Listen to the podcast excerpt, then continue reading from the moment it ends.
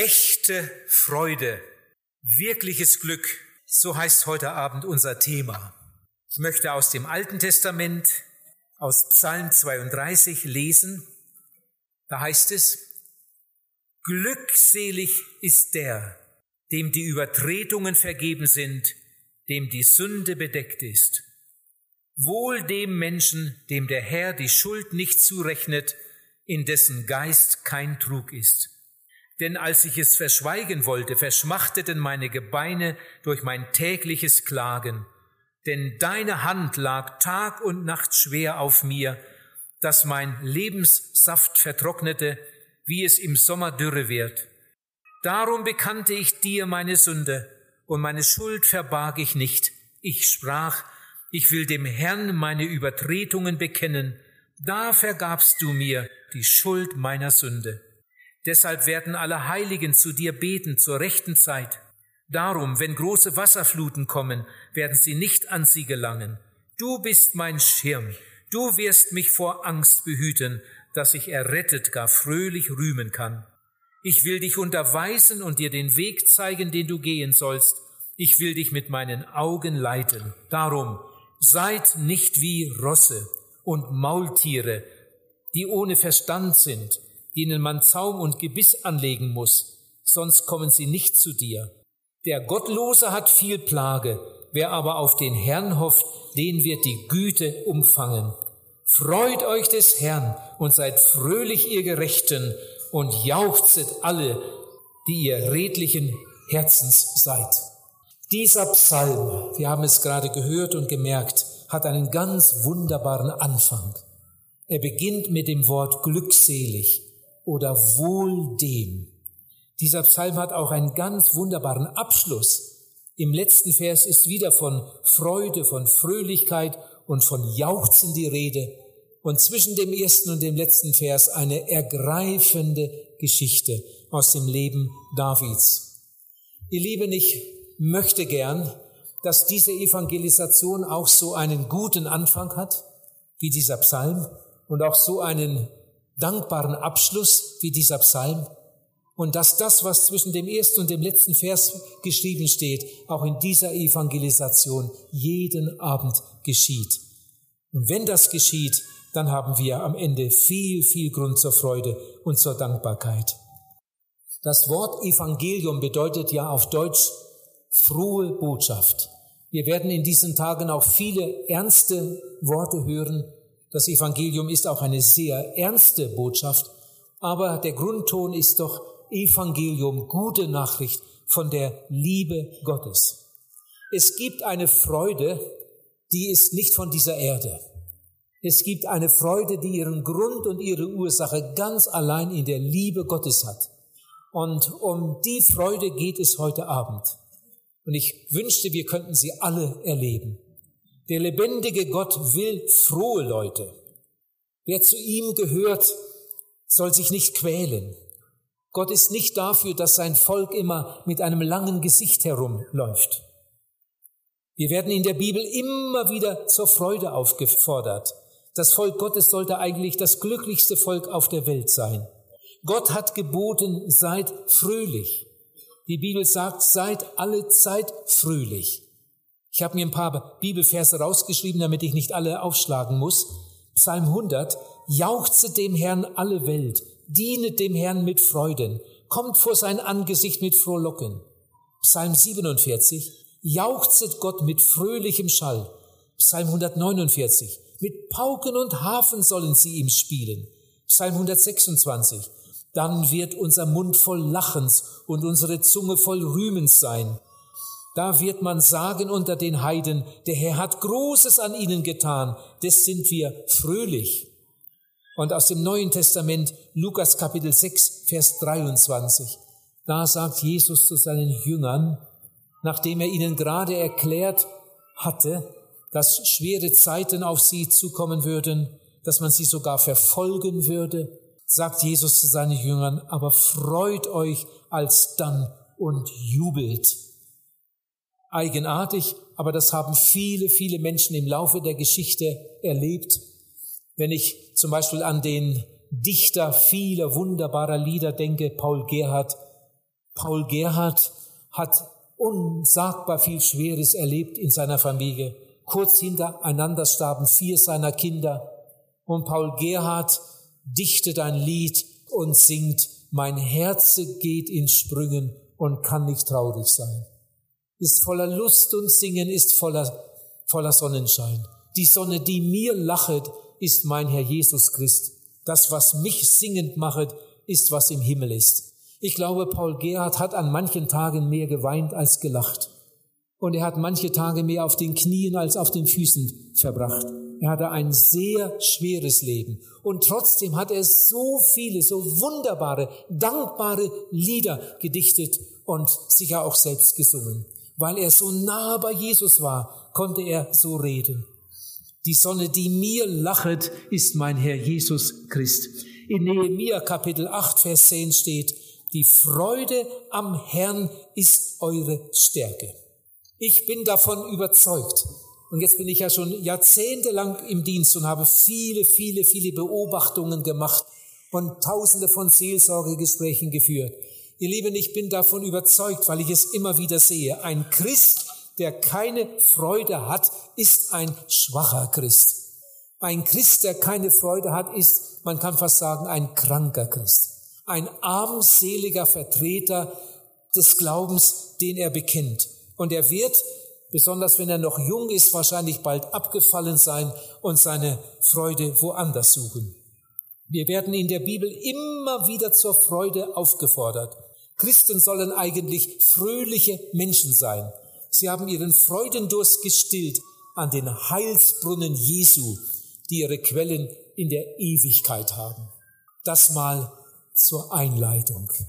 Jetzt sitzen einige da, am liebsten würden sie laut fragen, was ist denn dann mit all den anderen Menschen, die gar nicht an Gott glauben? Hallo, Prediger, du willst doch nicht etwa behaupten, dass die Leute, die nicht an Gott glauben, dass die Leute, die nicht in der Bibel lesen, die nicht beten, dass die sich nicht freuen, dass sie keine Freude haben. Lieben, das will ich nicht sagen. Aber ich will jetzt etwas ganz Wichtiges erklären. Und ich hoffe, dass ich das so hinkriege, dass wir das alle verstehen. Und wenn wir das alle verstanden haben am Ende, dann haben wir einen ganz, ganz großen Gewinn aus diesem Abend. Hört, das ist meine Beobachtung. Es gibt verschiedene Arten von Freude. Es gibt mindestens drei verschiedene Arten von Freude. Und über diese drei verschiedenen Arten möchte ich jetzt etwas sagen. Es gibt eine Freude, eine ganz natürliche Freude an allerlei Schönem. Das kennen wir alle. Dann gibt es eine Freude an der Sünde. Kennen wir auch. Und dann gibt es eine Freude am Herrn, eine Freude an der Erlösung, an der Liebe Gottes. Beginnen wir beim ersten die Freude an allerlei Schönem. Wir freuen uns am Sonnenschein, wir freuen uns an den Bergen und wir freuen uns an, am Meer. Wir freuen uns über einen Blumenstrauß, wir freuen uns über ein Geschenk. Der Junge freut sich über sein neues Fahrrad und der junge Mann über sein neues Motorrad. Man freut sich über das neue Auto, über das neue Haus. Das ist etwas so Normales und das ist etwas Wunderbares dass man sich über manche Dinge so freuen kann. Wenn ich zurückdenke, als ich 18 Jahre alt wurde, konnte ich endlich meinen großen Führerschein abholen von der zuständigen Behörde. Die Prüfung hatte ich vorher schon gemacht, aber ich musste erst 18 Jahre alt sein. Da konnte ich meinen Führerschein abholen. Und mit dem Führerschein konnte ich dann das große Motorrad fahren. Vorher hatte ich schon einige kleine und nun kam mein großes Motorrad. Ich glaube, das war das schnellste Motorrad in der ganzen Gegend. Ihr könnt euch nicht vorstellen, was ich früher für ein verrückter Motorradfahrer war. Die Leute haben mich gefürchtet. Es gab noch keine Geschwindigkeitsbegrenzung. Wenn ich abends von der Arbeit kam, haben die Leute gesagt, hol die Kinder von der Straße. Der wilde Pals muss jeden Augenblick kommen. Und dann kam er.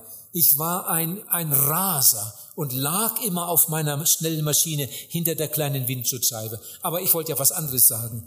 Als ich 18 wurde, durfte ich mein, meinen Führerschein abholen und dann bin ich mit dem Führerschein zu der Firma, wo das große Motorrad schon bereit stand und dann habe ich mein Motorrad abgeholt und dann bin ich damit nach Hause gefahren. Ihr Lieben, ich war der glücklichste Junge auf der ganzen Welt. Und dann habe ich zu Hause das Motorrad vorgeführt, meiner Mama erklärt, dem Papa erklärt, den Geschwistern erklärt, die Nachbarn kamen. Jeder wollte mal ein Stück mitfahren, äh, eine kleine Runde mitdrehen. Und dann schließlich wurde es Abend und mein Motorrad stand auf der Diele. Wir hatten so ein Niedersachsen-Bauernhaus. Auf der Diele stand das Motorrad und da drumherum waren dann die Räume und auch die Schlafzimmer. Und dann sind wir zu Bett gegangen. Ich konnte nicht einschlafen. Um Mitternacht bin ich aufgestanden, bin auf die Diele gegangen und habe meine Maschine angetreten. Ein richtiger Viertakter. Oh, das war Musik in meinen Ohren. Meine Mutter kam an, raus aus dem Schlafzimmer. Was ist denn hier los? Dann habe ich gesagt, Mama, ich kann einfach nicht schlafen. Ich musste mein Motorrad nochmal hören. Das war eine Freude. Ihr Lieben, wisst ihr jetzt, was ich meine? Wenn ich von natürlicher Freude spreche. Es gibt so viele schöne Dinge, über die man sich freuen kann. Und das haben wir alle schon, wer weiß, wie oft erlebt. Das ist die eine Art von Freude. Jetzt die andere Art, die Freude in der Sünde, die Freude an der Sünde, das sündige Vergnügen. Das sündige Vergnügen ist fast immer, fast immer ein ganz primitiver Ersatz für die Menschen, die keine natürliche Freude haben. Und das sündige Vergnügen ist sehr, sehr teuer. Das sündige Vergnügen kostet Zeit, es kostet Geld, es kostet manchmal die Ehre, es kostet manchmal die Gesundheit. Wie viele Leute haben sich mit der Sünde zu Tode ruiniert. Und am Ende ist das alles doch nur wie eine Seifenblase. Denn es ist ja keine echte Freude. Vergnügen ist eine Freude, die man kauft. Vergnügen ist keine natürliche Freude, sondern eine Freude, die man kauft. Oh, wie viel Geld habe ich dafür ausgegeben. Bevor ich Christ wurde, habe ich alles Mögliche ausprobiert. Wenn ich Musik hörte, konnte ich meine Füße fast nicht mehr stillhalten. Der Tanzboden, das war meine Welt. Sehr früh fing ich an zu rauchen, sehr früh machte ich Erfahrung mit dem Alkohol und mit anderen Dingen, die nicht gut waren. Und ich habe viel, viel Geld dafür ausgegeben. Das Vergnügen kann sehr teuer werden. Aber in Wirklichkeit ist das alles doch nur wie eine Seifenblase. Es gibt Menschen, die können nur lachen, wenn jemand einen dreckigen Witz erzählt. Es gibt Menschen, die können nur singen, wenn sie betrunken sind. Das ist das sündige Vergnügen. Viele haben ihre Herzen berauscht an den trüben und vergifteten Quellen weltlicher Lust. Und es ist doch alles nur ein Traum. In Lukas Kapitel 16, Vers 19 steht von einem Mann, er lebte alle Tage herrlich und in Freuden. Nicht nur am Wochenende, nicht nur ab und zu, sondern der lebte alle Tage herrlich und in Freuden. Aber das war Freude in der Sünde. Das war das sündige Vergnügen. In Sprüche 14, Vers 13 steht, nach der Freude kommt Leid. Beneide nie einen Gottlosen. Und wenn der noch so viel Geld hat und sich jedes Vergnügen leisten kann, Beneide nie einen Gottlosen. Und wenn der zwei Frauen hat und drei Häuser und fünf Autos, beneide nie einen Gottlosen. Er hat ungeheuer viel vor Gott zu verantworten. Nach der Freude kommt Traurigkeit. Das Vergnügen des Gottlosen ist eine Straße ins Unglück.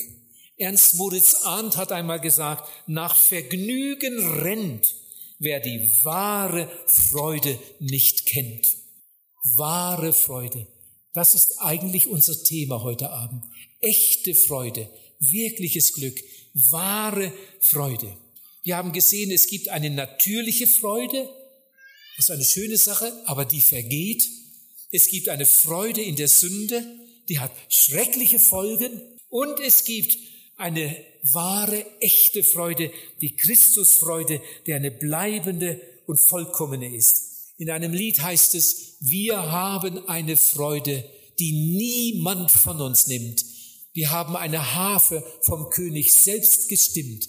Wir haben Glück, das bleibend und unbeschreiblich ist. Wir haben alles, alles in dem Herrn Jesus Christ. Ich hatte einmal eine Evangelisation in Deutschland, in Norddeutschland. Und an einem Abend hatte ich nach der Predigt ein Gespräch mit einer älteren Frau. Also sie war in die Seelsorge gekommen. Sie hatte einige Predigten gehört, war überführt und hat gemerkt, ich brauche Jesus. Mir fehlt das Allerwichtigste. Ich brauche Jesus. Und ich konnte ihr dann den Heilsweg erklären und diese Frau hat sich dann ganz klar bekehrt, hat Jesus aufgenommen in ihr Herz und Leben. Das war eine schöne Erfahrung.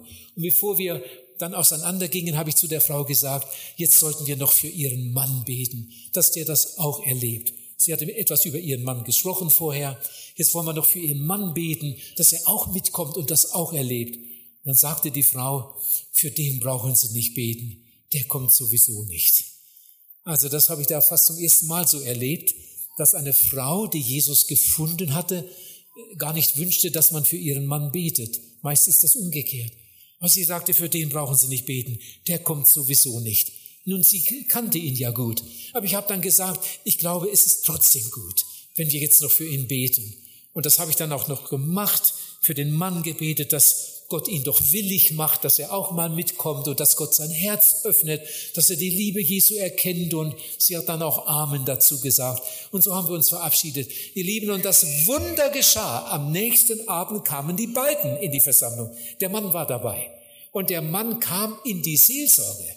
Nicht freiwillig von sich aus, sondern ich ging nach der Predigt direkt zu diesen beiden. Die Frau kannte ich ja, habe die Frau begrüßt und dann sagte die Frau, und das ist mein Mann, und das hatte ich mir schon gedacht, aber habe ich gesagt, das hatte ich mir gedacht, dass es ihr Mann sein könnte. Wie hat es Ihnen denn gefallen?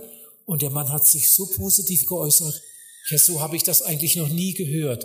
Und dann ging das Gespräch noch ein bisschen weiter und noch ein bisschen weiter. Und schließlich habe ich gefragt, wollen wir nicht nebenan uns noch etwas Zeit nehmen dann könnte ich Ihnen das noch besser erklären. Der Mann kam mit und der Mann traf eine klare Entscheidung, wie am Abend vorher seine Frau. Und an dem Abend gingen die beiden glücklich nach Hause. Aber jetzt hört, warum ich die Geschichte überhaupt erzähle. Es vergingen vielleicht drei Monate. Da hatte die Gemeinde ein Erntedankfest und sie hatten mich zu dem Gottesdienst eingeladen zum Predigen. Das habe ich dann auch gemacht. Und nach der, dem Gottesdienst gab es in einem anderen Raum noch Kaffee und Kuchen. Die ganze Gemeinde war eingeladen, ich auch. Und dann war ich dazwischen und dann sah ich in einiger Entfernung dieses ältere Ehepaar, von dem ich eben gesprochen habe. Und äh, im Laufe des Kaffeetrinkens bin ich dann mal zu ihnen gegangen, kam so von hinten und habe sie so umgefasst und habe gesagt, ich ungefähr so, ich freue mich so, dass ich sie hier wiedersehe. Und das war ja für mich auch ein Zeichen dafür, dass es, dass es echt war, dass es, dass es angehalten hat. Und dann fragte ich, und jetzt hört mal, ich stellte ungefähr folgende Frage. Wie geht's Ihnen? Frau so und so, wie geht's Ihnen? Wie geht's Ihnen? Und dann haben die keine Antwort gegeben, jedenfalls nicht so schnell. Sie hat ihn angesehen und er hat sie angesehen, so als ob sie sich erst eine Antwort holen müssten vom anderen. Wie geht's Ihnen? Und dann sagt der Mann, ach, Bruder Pals, was sollen wir sagen? Wir beide sind glücklich. Vielleicht hatten sie irgendwo Schmerzen oder was weiß ich was. Vielleicht ging es ihnen körperlich gar nicht so gut. Aber das war seine Antwort. Was soll ich sagen, Bruder Pals? Wir beide sind glücklich. Ihr Lieben, das meine ich. Egal in welchem Alter man ist, egal ob Mann oder Frau, ob alt oder jung, wenn ein Mensch zu Jesus Christus kommt und seine Last ablehnt, die ganze Schuld seiner Sünde ihm übergibt und dann wirklich bei ihm lässt und Jesus aufnimmt in sein Herz und Leben und dann wiedergeboren wird zu einer lebendigen Hoffnung, das geschieht ja in dem Augenblick, dann wird er ein neuer Mensch und bekommt eine Freude, die er vorher nicht kannte. In äh, Psalm 30 lese ich mal, da sagt David, nachdem er Gott so erlebt hat, als den Gnädigen der Sünden vergibt. Psalm 30, Vers 12. Du hast meine Klage verwandelt in einen Reigen. Du hast mein Trauergewand ausgezogen und mich mit Freude umgürtet. O Herr mein Gott, ich will dich ewiglich preisen. Ich hoffe so sehr und wir haben viel darum gebetet, dass in dieser Evangelisation eine ganze Reihe von Menschen das erleben. Sie haben vielleicht schon an vielen Plätzen gesucht, an vielen Quellen getrunken, dies und jenes ausprobiert, aber die tiefste Sehnsucht wurde nie erfüllt. Kann ja auch nicht, weil nur Jesus sie, sie, füllen, äh, sie äh, stillen kann. Die Freude am Schönen, die Freude vergeht. Alles bleibt hier. Und wenn du das schönste Haus hast, einmal wirst du aus deinem Haus getragen. Alles, was, was wir hier auf der Erde so gewinnen können, von dem müssen wir uns einmal trennen. Wir müssen unsere Kinder loslassen, unser Geld bleibt hier. Man sagt, das letzte Kleid hat keine Taschen. Und darüber sollte man ruhig öfter mal nachdenken. Wenn man gut verdient, sich alles Mögliche leisten kann, alles Mögliche besitzt, ihr Lieben, das ist alles nur für ganz kurze Zeit. Und dann müssen wir das alles abgeben. Diese natürliche Freude ist eine zeitliche Freude für ganz kurze Zeit. Das ist eine schöne Sache, aber es ist trotzdem nur so wie eine schöne Seifenblase. Die zerplatzt und dann ist sie nicht mehr da. Ich denke, wir haben alle schon oft natürliche Freude erlebt, aber wir haben auch alle erlebt, dass sie aufhört. Wer hat nicht schon die Freude in der Sünde erlebt? Ich glaube, die haben wir auch schon alle erlebt, die Freude in der Sünde. Aber nach der Freude kommt Traurigkeit. Der Apostel Paulus sagt in Römer 2, solche, die nur an sich denken, statt der Wahrheit zu gehorchen, die wird Zorn und Strafe treffen. Ja, Jammer und Herzeleid wird über all die Menschen kommen, die in der Sünde weiterleben, statt der Wahrheit zu gehorchen. Ein Dichter sagt, wenn du nicht Jesus hast, wird dein ganzes Tun einst in der Ewigkeit in Staub und Asche ruhen. Freude in der Sünde ist eigentlich ein ganz großer Selbstbetrug. Freude in der Sünde ist ein Betrug, denn jede Sünde ist wie ein Pflasterstein auf der Straße zum ewigen Verderben. Und das dritte, die Freude, die Freude am Herrn, die Freude an der Erlösung. Ich denke, viele von euch, ich kenne euch ja nicht, aber ich denke, viele von euch haben sie auch erlebt und könnten davon erzählen. Andere haben sie vielleicht noch nicht erlebt. Und ich hoffe, dass diese Tage dazu dienen. Glückselig der Mensch, haben wir gelesen, dem die Sünden vergeben sind. Glückselig der Mensch. Er hat eine Freude, die niemand von ihm nehmen kann, nicht einmal der Tod. Jesus wird ihm auf der allerletzten Wegstrecke entgegenkommen und wird sagen, komm jetzt zu mir. Komm, gehe ein zur Freude deines Herrn. Ich bin ja jetzt nicht mehr einer von den Jungen, wie sind nur die Jahre vergangen. Ich bin jetzt 77 Jahre alt. In der Bibel steht, euer Leben wäre 70 Jahre. Und spätestens dann sollte man jeden Tag damit rechnen, es könnte der letzte Tag sein. Man sollte eigentlich vorher schon so leben, als wäre es der letzte. Aber seitdem ich 70 bin, beschäftige ich mich viel, viel mehr mit der Ewigkeit. Jetzt bin ich schon 77. Die Bibel sagt, wenn es hochkommt, sind es 80 Jahre. Heute werden manche Leute noch etwas älter, aber irgendwann schlägt das Herz dann das letzte Mal. Also ich denke viel über die Ewigkeit nach. Äh, auch in meinen Gebeten spreche ich mit Jesus darüber. Aber, ihr Lieben, ich bin so froh darüber, dass ich ganz, ganz sicher weiß, wenn mein Herz das letzte Mal geschlagen hat, dann werde ich auf der anderen Seite sein. Dann wird Jesus da sein. Jesus wird mir entgegenkommen. Er, der gesagt hat, komm, du frommer und getreuer Knecht. Komm, du fromme und getreue Magd, der wird auch mich dann so empfangen. Und dann werde ich eingehen in seine ewige Freude. Und das macht mich so unendlich glücklich. Was ist das doch für ein Unterschied, ob ein unbekehrter Mensch stirbt oder ob ein bekehrter Mensch stirbt. Man könnte Mitglied sein in drei Kirchen gleichzeitig. Man könnte im Kirchenchor mitsingen und alle möglichen guten Taten tun. Wenn man nicht bekehrt ist, ist man verloren. Und solange man nicht bekehrt ist, ist man verloren. Meine Eltern waren gottgläubig, sie waren, wir waren von Haus aus evangelisch, lutherisch. Mein Vater war Kirchenvorsteher, mein Vater ging jeden Sonntag zur Kirche, meine Mutter alle 14 Tage. Wir Kinder gingen auch immer in die Kirche, weil unsere Eltern es auch wünschten. An einem Sonntag gingen die Jungs, am anderen Sonntag gingen die Mädchen und so war das. Ich habe von klein auf immer geglaubt, dass es Gott gibt. Ich habe immer geglaubt, dass die Bibel ein gutes Buch ist. Wir haben den Katechismus auswendig gelernt, die zehn Gebote mit den Erklärungen und, so weiter. Wir waren eigentlich ganz ordentlich informiert. Aber Jesus kannten wir nicht. Wir waren nicht gerettet, wir waren nicht wiedergeboren, wir waren nicht bekehrt. Unsere Namen standen nicht im Buch des Lebens. Bis ich 20 Jahre alt wurde und Gott mir dann die Augen öffnete. Nachdem ich mich bekehrt hatte, gab es in unserem Haus eine ganz große Feindschaft. Kurz nach meiner Bekehrung habe ich meinen Bruder mitgenommen in eine Evangelisation und der bekehrte sich dann auch. Als meine Mutter das mitbekam, hat sie mich gebeten, ich sollte mir so schnell wie möglich irgendwo ein Zimmer nehmen, aber nicht mehr nach Hause kommen. Du bringst die ganze Familie durcheinander. Das war ja auch so. Ich habe dann meine Schwester auch nur mitgenommen zur Evangelisation und dann bekehrte die sich auch noch. Und dann wurde die, die Ablehnung noch größer, was meine Mutter dagegen war und mein Vater noch mehr. Mein Vater hat sogar am Abend, äh, wenn er zu Bett ging, die Sicherung rausgedreht. Dann wurde es dunkel im Haus, damit ich nicht mehr in meinem Zimmer die Bibel oder christliche Bücher lesen konnte. Und die ganze Verwandtschaft aufgehetzt. Meine Mutter hatte dann Geburtstag, da kamen die Verwandten zusammen, es gab ein großes Fest. Inzwischen hatte es sich herumgesprochen, dass ich mich bekehrt hatte und nun auch noch der Bruder und auch noch die Schwester. Dann sagte eine Tante, meine Patentante, oh Wilhelm, Wilhelm, vor all den Verwandten sagte sie das, Wilhelm, wenn das Oma wüsste, die war schon verstorben, wenn das Oma wüsste, die würde sich im Grabe umdrehen. Bringst die ganze Familie durcheinander. Was machst du deinen Eltern für einen Kummer?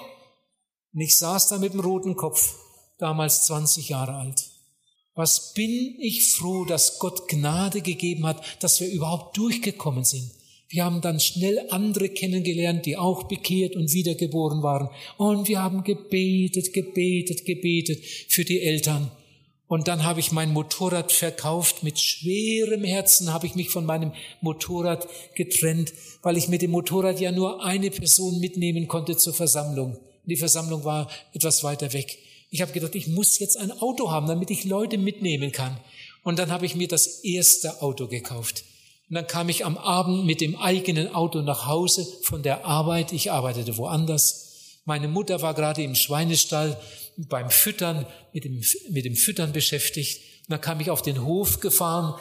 Und meine Mutter hat schon vom Stall her durchs Fenster gesehen, dass da ein Auto kam, hat geguckt. Und dann sah sie, dass ich da ausstieg und dann bin ich da hingegangen zum Stall und dann fragte meine Mutter, was hast denn du da für ein Auto? Und ich gesagt, das ist mein Auto. Ja, willst du nicht mehr Motorrad fahren? Sag ich, ja, vielleicht doch mal wieder, aber jetzt habe ich mir ein Auto gekauft. Aber warum denn? Ich habe gesagt, Mama, damit ich dich mitnehmen kann in die Versammlung. Jetzt habe ich einen ganz, ganz, ganz großen Wunsch. Inzwischen war ich schon eineinhalb Jahre bekehrt. Ich habe einen ganz großen Wunsch, Mama. Tu mir doch den Gefallen. Ich habe sie da umarmt im Schweinestall, mein Arm um ihre Schulter gelegt und Mama, tu mir den Gefallen und komm einmal mit. Ich habe für dich das Auto gekauft. Komm einmal mit, damit du überhaupt mal hörst, was da gesagt wird. Und die waren alle der Meinung, wir wären in einer Sekte gelandet, in einer Irrlehre. Und meine Mutter hat Ja gesagt an dem Abend. Meine Mutter ist mitgekommen zur Evangelisation. Die saß ganz hinten in der Versammlung, hat den ganzen Abend geweint. Saß den ganzen Abend da und die Tränen liefen runter. Und als wir nachher nach Hause fuhren und dann in die Küche kamen, da hat meine Mutter, äh, mein älterer Bruder und ich waren mit ihr in der Küche, da hat meine Mutter gefragt, Jungs, wir hießen immer Jungs, Jungs, könnt ihr das letzte Lied nicht nochmal singen? Das letzte Lied, welches war das? Das letzte Lied. Was kam da drin vor? Ja, irgendwo hieß es immer, komm, komm, komm zu dem Heiland. Oh ja, komm zu dem Heiland. Dann haben wir schnell unsere Liederhefte geholt und dann haben wir beide, mein Bruder und ich, das Lied gesungen. Komm zu dem Heiland. Komme noch heute. Aber wir hatten gerade angefangen zu singen. Da fing meine Mutter schon wieder an zu weinen und dann ging sie raus und ging ins Schlafzimmer. Ihr Lieben, an dem Abend fing eine große Geschichte an im Leben meiner Mutter. Es hat dann nicht mehr lange gedauert, dann hat meine Mutter sich bekehrt. Aber hört, was dann passierte. Als mein Vater das mitbekam, dass meine Mutter sich bekehrt hatte, wurde mein Vater so wütend, dass er ins Wirtshaus ging, in die Kneipe oder Gastwirtschaft oder wie sagt man hier. Und er war es überhaupt nicht gewohnt. Mein Vater konnte eigentlich nicht mit Alkohol umgehen. Er war ja kein Trinker, er hat immer solide gelebt. Aber an dem Abend hatte er sich nicht mehr in der Gewalt. An dem Abend saß er da in der Gastwirtschaft und hat mit den anderen Bauern über seine Frau geschimpft und über seine Kinder, die jetzt alle in der Sekte sind. Und die anderen Bauern haben meinen Vater getröstet und gesagt, Hermann, komm, trink noch ein, noch ein. Die Sorge muss man runterspülen. Mein Vater war an dem Abend in der Nacht so besoffen, dass er nicht mehr nach Hause kommen konnte. Da kam dann jemand zu uns und hat gesagt, wir müssen den Vater abholen, der, der liegt da irgendwo. Und dann sind wir durchs Dorf und haben den Vater gesucht und haben ihn nach Hause geschleift. Und das ging dann weiter so in den nächsten Monaten. Was meine Mutter geweint hat nach ihrer Bekehrung, weil ihr Mann, unser Vater, ihr das Leben so schwer gemacht hat. Und dann verging ein ganzes Jahr nach der Bekehrung meiner Mutter. Und dann geschah das Wunder im Leben meines Vaters. Am Tage meiner Hochzeit die Predigt, die eigentlich für uns bestimmt war, die war auch gut für uns, aber die Predigt, die hat meinen Vater so überführt, dass mein Vater nach der Hochzeitspredigt den Prediger gebeten hat, etwas Zeit für ihn zu nehmen. Und da gab es ein seelsorgerliches Gespräch. Und mein Vater hat sein Herz geöffnet für Jesus. Ihr Lieben, das ist so gewaltig. Und dann ging das weiter in der Verwandtschaft. Die Tante, die am schlimmsten gegen uns war, war die erste, die sich bekehrte, die Jesus aufnahm in ihr Herz und Leben. Ah, ich könnte jetzt stundenlang erzählen von ähnlichen Erlebnissen in der Verwandtschaft und in unserem Dorf. Oh, wenn Jesus in ein Leben kommt, dann gibt es echte Freude, dann gibt es wirkliches Glück, dann werden die Fragen beantwortet, dann wird das Leben neu und unser Leben bekommt Hoffnung. Und das wünsche ich euch allen so von ganzem Herzen. Glückselig der, dem die Sünden vergeben sind. Ich glaube, David war der glücklichste Mensch im Alten Testament. Wenn der über das, was er erlebt hat, schreibt, dann kann man nur so darüber staunen. Und ich bin auch einer von denen. Wie gern denke ich an jenen Sonntagnachmittag zurück, an dem ich Jesus aufnehmen konnte in mein Herz und Leben. Ein Dichter sagt, das war der schönste Tag, den Gott mir jemals gab, als Jesus in mein dunkles Erdendasein kam. Und das kann ich auch so sagen.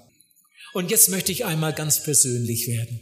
Ihr lieben Männer und Frauen und jungen Leute, sag jetzt einmal ganz ehrlich deine Antwort, leise im Herzen.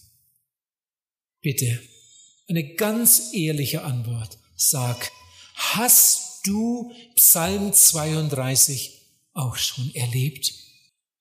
Kannst du auch erzählen von einer Stelle in deinem Leben, wo du an einen Punkt gekommen bist, wo du erkannt hast, ich bin ein verlorener Mensch. Wenn ich so in diesem Zustand sterben würde, ich würde ewig verloren sein. Ich bin nicht bekehrt. Ich bin nicht wiedergeboren. Ich habe keine Heilsgewissheit. Und das ist das Entscheidende überhaupt. Jesus hat gesagt, wenn du dich nicht bekehrst, wirst du umkommen.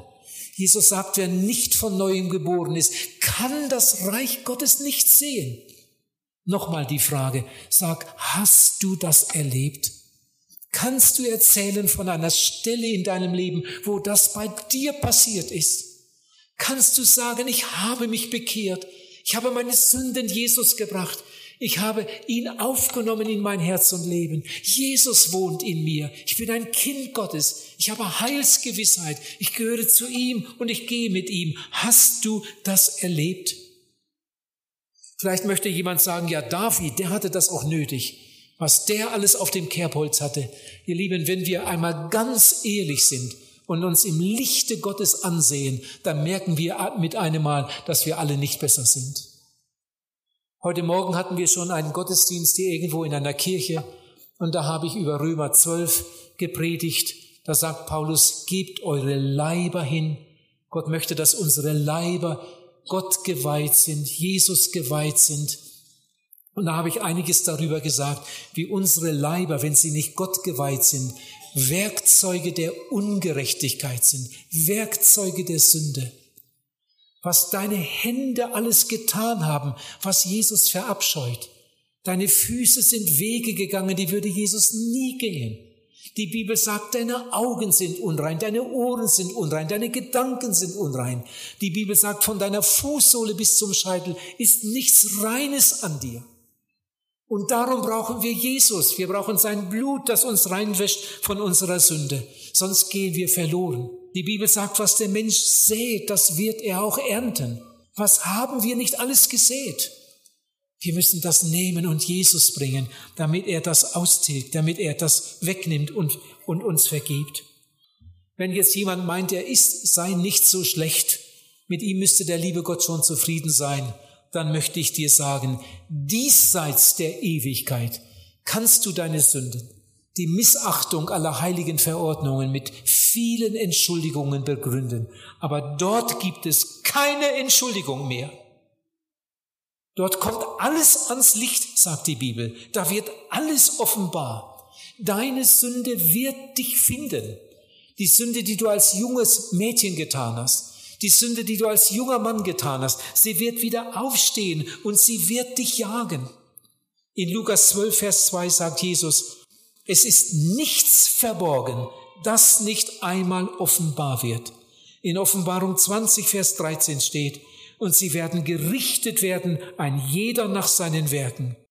Wenn jemand sagt, da ist doch längst Gras drüber gewachsen, dann sagt der Apostel Paulus, es kommt eine Stunde, in der wird Gott durch Jesus Christus alles richten, was Menschen noch so verborgen gehalten haben mögen.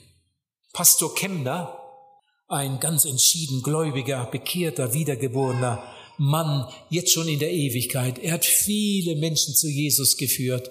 Pastor Kemner äh, schreibt in einem Buch, den Satz habe ich mir aufgeschrieben, wer einmal mit nüchterner Sachlichkeit erkennt, dass die Eisscholle, die ihn treibt, langsam unter seinen Füßen zerschmilzt, dem wird die Frage nach der Zeit zur Frage nach der Ewigkeit. Pastor Kemner vergleicht unsere Lebenszeit mit einer Eisscholle, die schmilzt. Die wird immer kleiner und plötzlich ist sie nicht mehr da.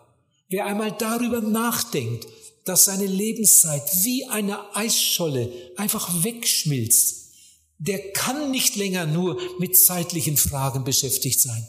Dem wird die Frage nach der Zeit zur Frage nach der Ewigkeit. Lieber Zuhörer, was meinst du? Wie viel Zeit hast du noch, um dich zu bekehren? Was meinst du, wie viel Zeit hast du noch? Wie viele Menschen werden in der Mitte der Jahre aus dem Leben gerissen? Herzinfarkt. Und du hast keine Möglichkeit mehr ein Verkehrsunfall. Manche werden nicht einmal 20 Jahre alt, manche nicht einmal 15. Jesus hat sie gerufen, Jesus hat ihnen Möglichkeiten gegeben, aber sie haben sie nicht genutzt. Wie viele, viele, viele Menschen gehen in die Ewigkeit, ohne gerettet zu sein. Als meine Mutter sich bekehrte, war sie 55 Jahre alt. Sie lebte danach noch 25, sie wurde 80. Als mein Vater sich bekehrte, war er 62 Jahre alt. Er lebte danach noch 15 Jahre und wurde 77. Mein Vater starb mit 77, also so, er wurde so alt, wie ich jetzt bin. Meine Schwester bekehrte sich mit 31 Jahren. Sie lebte danach noch sieben Jahre. Mein Bruder bekehrte sich mit 15 Jahren. Er lebte danach noch sechs Jahre. Er wurde nur 21 Jahre alt. Aber sie haben sich alle bekehrt. Als sie sich bekehrten, wussten sie nicht, wie lange sie noch leben würden. Das weiß ja niemand von uns. Wenn ich da an meine Schwester denke, mit 31 bekehrt sie sich. Sie hätte ja auch sagen können, ja, Mama hat sich bekehrt. Da war sie schon über 50. Da habe ich noch Zeit. Aber sie hatte nur noch ein paar Jahre. Oder mein Bruder, wenn der mit 15 Jahren gesagt hätte, ich muss mich doch nicht mit 15 Jahren bekehren. Wieso denn das? Mit 15 Jahren. Papa hat sich auch erst mit 62 bekehrt. Er hatte ja nur noch, nur noch sechs Jahre. Mit 21 20 Jahren starb er. Nun, es geht jetzt nicht um die Frage, wie alt du bist, äh, sondern es geht um die Frage, ob du mit Jesus im Reinen bist. Denn du weißt ja nicht, ob du noch zehn Jahre lebst oder noch mehr oder vielleicht nur noch ein paar Tage. Wir haben das sogar schon erlebt, dass jemand während einer Versammlung starb und dann auf der Bade aus der Versammlung rausgetragen wurde. Wir haben das schon einige Male erlebt, dass jemand ähm, auf dem Heimweg von einer Evangelisation bei einem Verkehrsunfall starb. In, Im Ruhrgebiet in Deutschland wurde eine Frau, als sie aus der Straßenbahn ausstieg, von einem Auto erfasst und auf der Stelle getötet. Sie hatte die Predigt gehört, die Nachbarin, die sie mitgenommen hatte, hatte sie richtig angefleht nach der Predigt. Komm doch mit, komm doch in die Seelsorge, mach doch das heute Abend. Du weißt genau, dass du Jesus brauchst. Komm, mach es doch, ich warte gern auf dich. Und oh, das hat noch Zeit. Ihr Lieben, mit Gott kann man nicht spielen. Man kann Gott auch keine Vorschriften machen und ihm sagen, ruf mich in zehn Jahren noch einmal. Vielleicht ist dieser Abend sogar der letzte Abend. Wenn Gott uns ruft, dann sollten wir ihm eine Antwort geben, die ihm wohlgefällt und die uns nützlich ist. Ich frage jetzt noch einmal, lieber Zuhörer, kannst du erzählen von einer Stelle in deinem Leben? Du musst nicht das Datum wissen. Wenn man sich das nicht aufgeschrieben hat, hat man das vielleicht vergessen. Aber kannst du erzählen von einem Ereignis irgendwo, wo du mit deiner Sünde zu Jesus gekommen bist, im persönlichen Gebet? Vielleicht war noch jemand dabei, ein Seelsorger, der dir dabei geholfen hat. Aber kannst du davon erzählen, dass du einmal dein altes Leben im Gebet Jesus gebracht hast? Dein ganzes altes Leben, wie ein schmutziges Kleid. Das ist Bekehrung. Hast du Jesus dein altes Leben gebracht? Hat er dir deine Sünden vergeben? Hast du ihn aufgenommen? Hast du das einmal gesagt? Herr Jesus, ich entscheide mich für dich. Ich nehme dich auf. Komm in mein Herz. Komm in mein Leben. Ich will dein sein. Du sollst mein sein. Sag, ist das mal passiert? Wenn nicht, oh bitte, bitte, dann mach doch das heute Abend.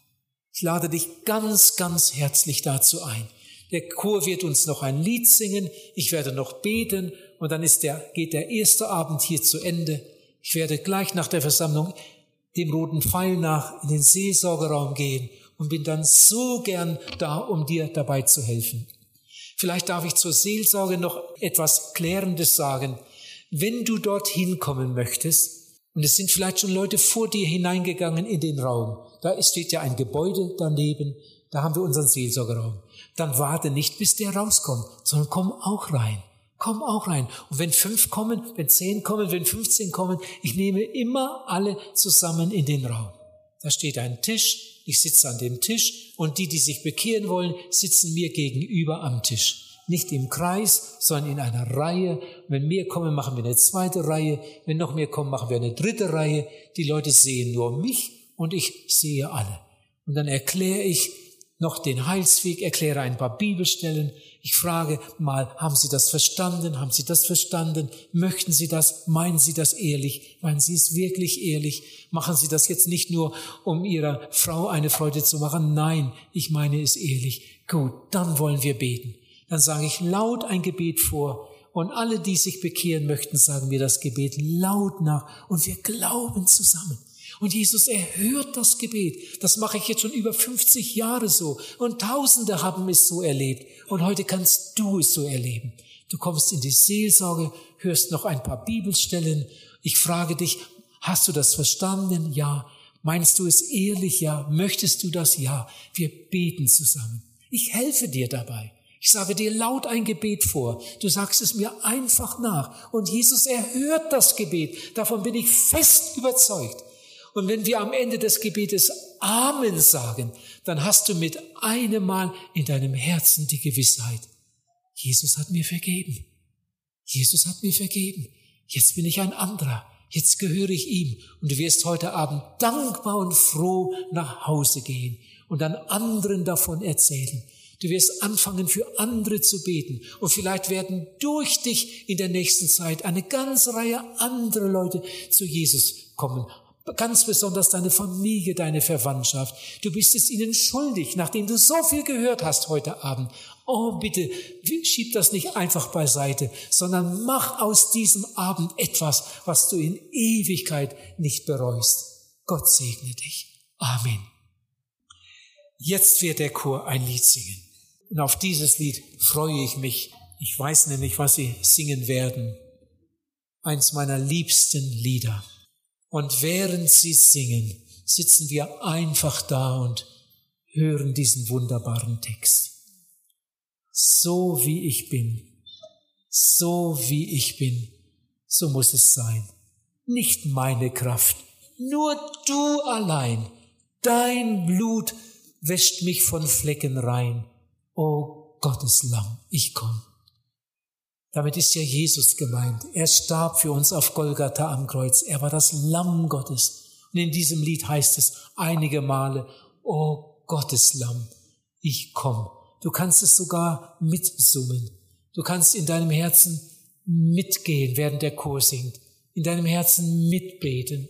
O Gottes Lamm, ich komm. Nach dem Chorlied bete ich noch und dann schließen wir ab und dann gehe ich sofort zum Seelsorgeraum und ich hoffe, dass viele auch diesen Weg finden heute Abend. Es kann der größte Abend deines Lebens werden. Der Herr möge euch helfen. Jetzt das Lied. Ja, Dankeschön. Soweit das möglich ist, könnt ihr aufstehen zum Gebet. Damit wollen wir dann hier abschließen. Herr Jesus, wir stehen jetzt vor dir in deiner Gegenwart und du siehst in jedes Herz. Herr, du weißt, was wir empfinden. Du weißt, wie wir zu dir stehen. Ich denke, dass viele hier sind, die in großer Dankbarkeit zurückdenken an ihre eigene Bekehrung und die dankbar und froh ihren Weg mit dir gehen. Und hier sind andere, die unsicher sind. Hier sind manche, die hin und her gerissen sind. Hier sind manche, die keine Heilsgewissheit haben. Hier sind manche, die den Schritt noch nie wirklich getan haben. Vielleicht waren sie schon mal drauf und dran. Vielleicht waren sie dicht davor und haben es dann doch nicht geschafft. Oh Herr Jesus, gib ihnen heute Abend den Mut, in den Seelsorgeraum zu kommen. Bitte, Herr Jesus, hilf ihnen jetzt, dass sie sich losreißen und kommen und heute Abend ganze Sache machen mit dir. Dieser Abend kann der größte Tag ihres Lebens werden. Herr Jesus, hilf ihnen dabei. Ich bitte dich noch einmal, gib ihnen den Mut, Herr. Gib ihnen die Kraft, dass sie es schaffen und sich heute Abend auf deine Seite stellen. Herr, und bitte segne dann auch die kommenden Abende. Komm uns morgen Abend, wenn wir über Zeit und Ewigkeit nachdenken, ganz besonders zu Hilfe. Herr, wir rechnen mit dir. Amen. Amen.